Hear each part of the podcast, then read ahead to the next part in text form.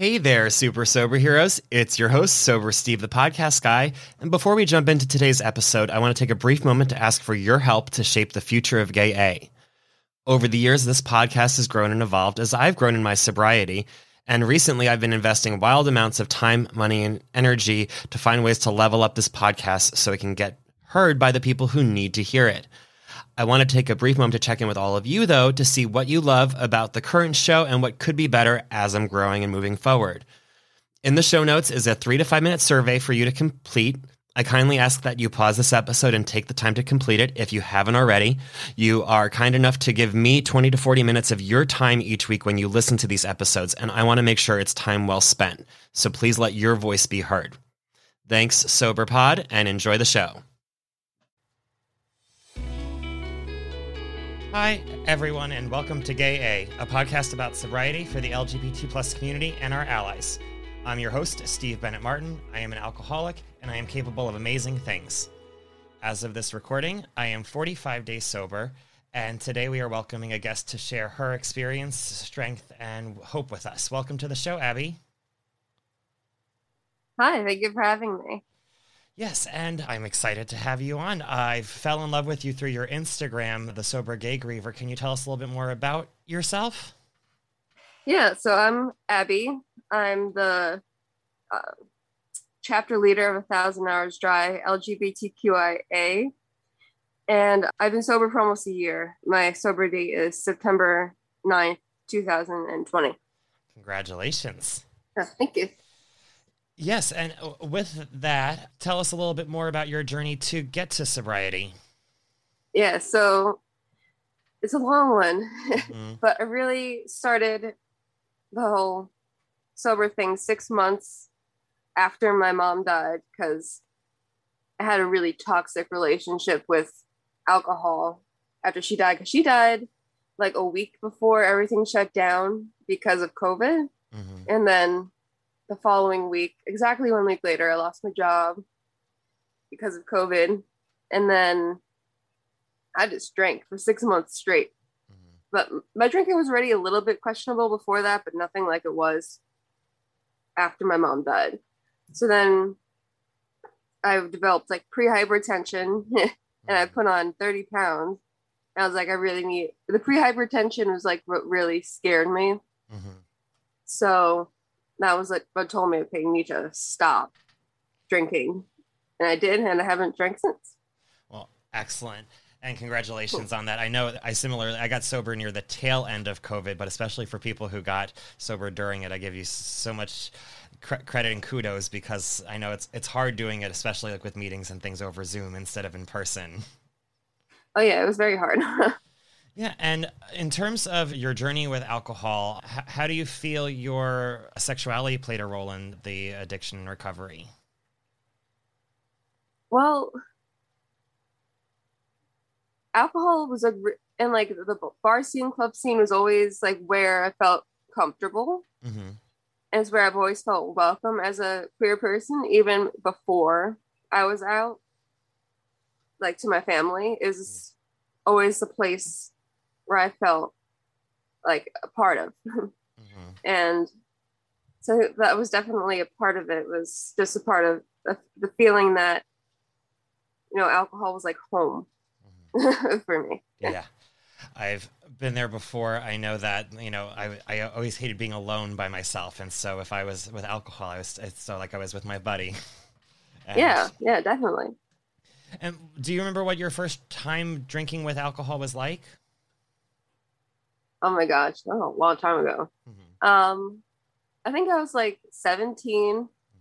and I was at a friend's house and I had beer and it was not good. It wasn't, it was disgusting. But yeah, that, that time wasn't bad. But the first time I had like hard liquor mm-hmm. is this, I still, it was coconut vodka, like coconut pinnacle and I still to this day I cannot smell that or drink it. Mm-hmm. Yeah, it's just disgusting because mm-hmm. I just remember like throwing up and stuff.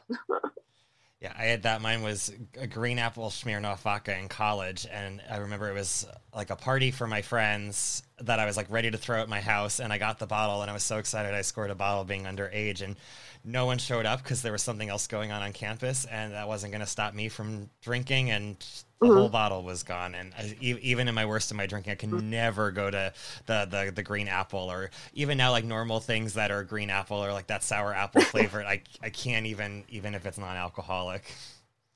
Oh. And so I, I know that you know you mentioned with your mom the relationship caused some you know grief after her passing.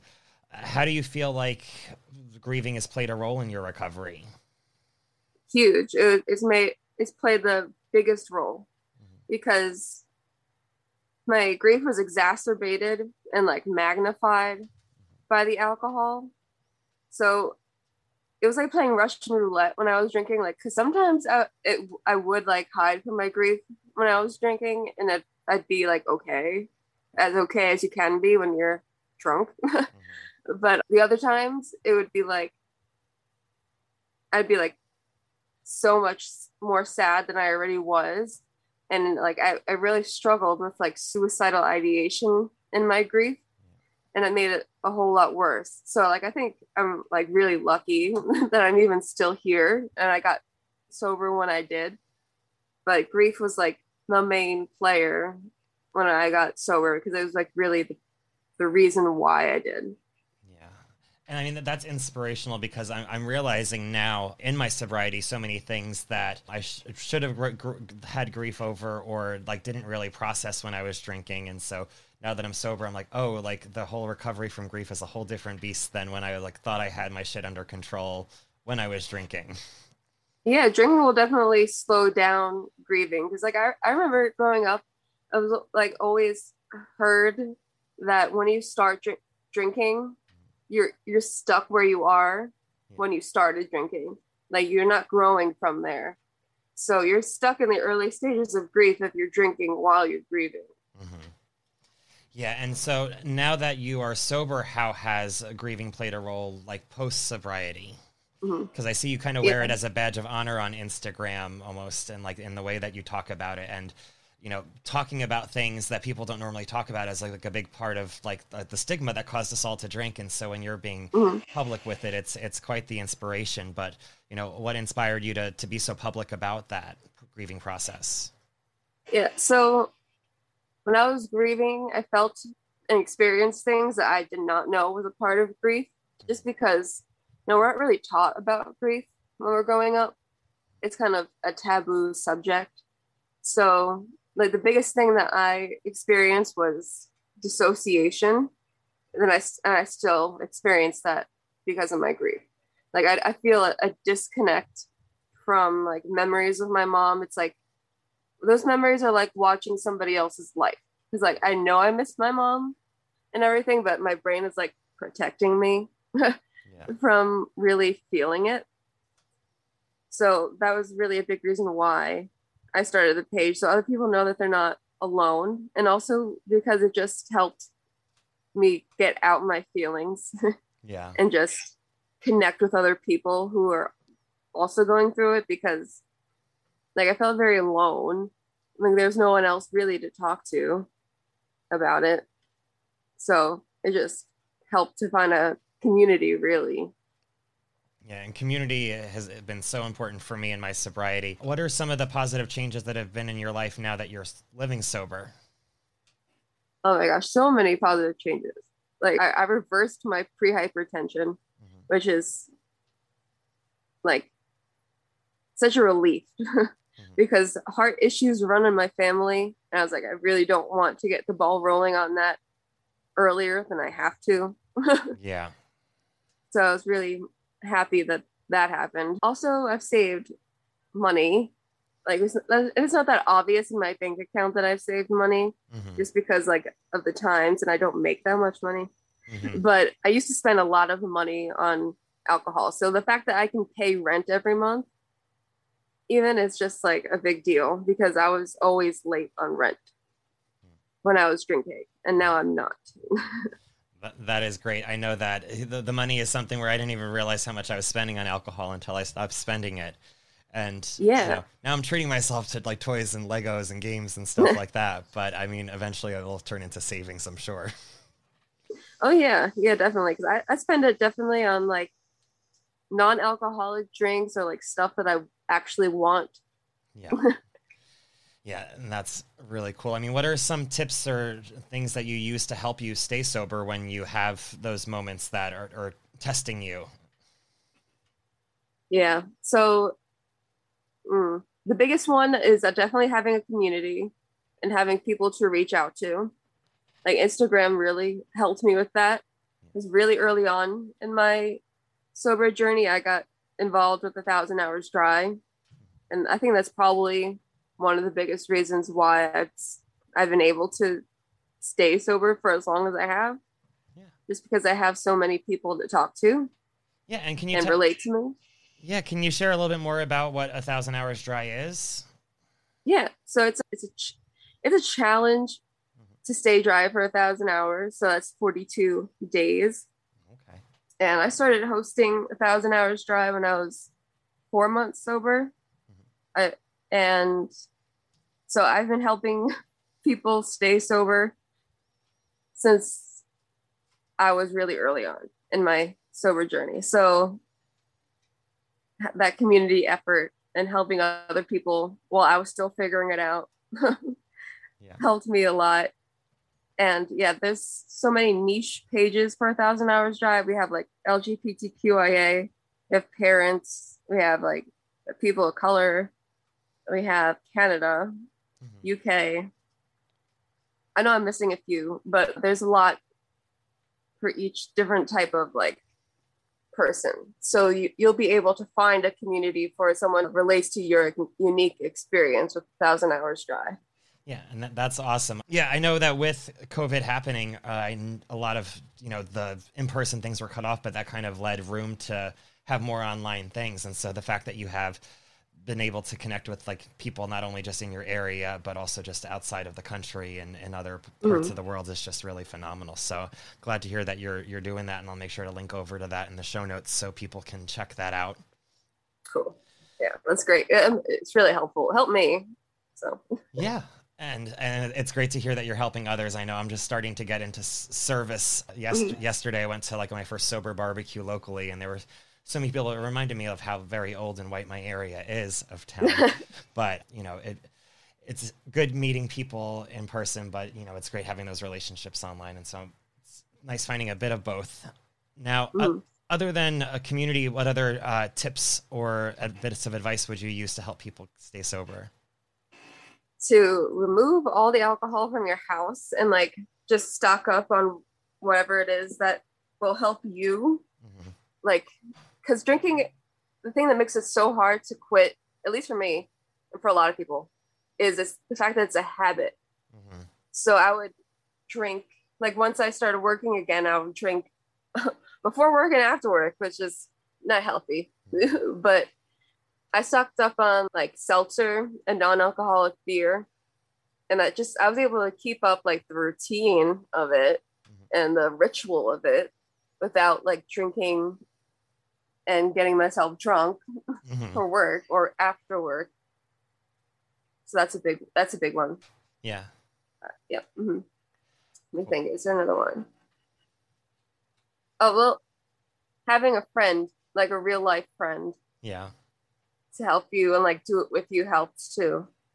Because like my girlfriend, she got sober at the same time I did, mm-hmm. like to, to help me out, and it really did help because I don't feel alone in like real life mm-hmm. as I would if she wasn't sober. Like when we go out, like people, our friends do treat us, especially her, differently because of the fact that we don't drink. And so we're kind of on the same wavelength of tolerance of being in, in public, especially around people who are drinking. So it's easier to tap out than to like leave alone. Yeah. I understand. And yes, if, if you can have a, a, sober buddy or a sober partner, it certainly helps. I know my, my husband can drink like a, a, normal person, quote unquote. So it was no problem for him when we went dry in the house. And when we go out, mm. he, you know, he's staying dry with me. So it, it certainly helps not being the only one, especially like I had that experience right after I got sober up in New York for a friend's wedding, which was like really the weirdest time to choose to get sober. but, you know, being around everyone that was drinking, it, you know, it certainly was nice when I came home and had emotional support person with me. It definitely is.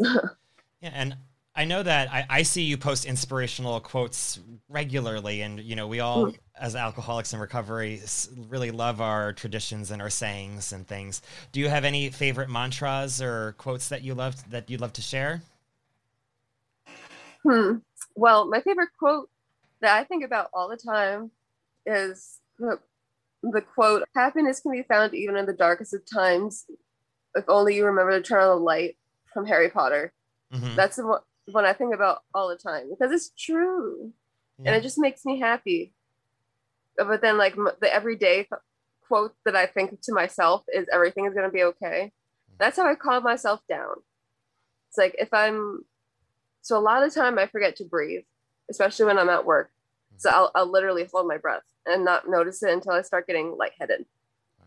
And so then when I notice it, I'm like, okay, everything's gonna be okay and I like start to breathe slower. And as corny as I sound, it helps. Mm-hmm. And also, if I'm like, say the lyrics to It's a Small World in my head, mm-hmm. that also helps. I don't know what it is, but that's been my co- like a coping tool of mine for like my whole life. Oh, it's like if something is ever painful or I'm nervous or something, it's a small world. Mm-hmm. like it's going through that in my head that helps. Uh, that's great thank you so much for sharing that. Is there anything else that you'd like to promote or to sh- share with our listeners? Well yes. So i also as well as a thousand hours dry i work with the companion app reframe okay and so we're not doing like support meetings anymore in a thousand hours dry LGBTQIA, but we do have them through Reframe now. LGBTQIA support meetings, and it's on the I host them on the second and fourth Mondays of every month. So we have one tonight. Yeah, so that's a great uh, resource to use if you feel alone and you don't necessarily have a community. And you can sign up th- for that through the link in Reframe apps bio. All right. Excellent. Mm-hmm. Well, Again, listeners, I will make sure that, that this is all entered into the show notes so that you can just scroll up wherever you're listening and you can see it and click over. Thank you so much, Abby, for coming on and sharing all of your experiences with us. It was a pleasure.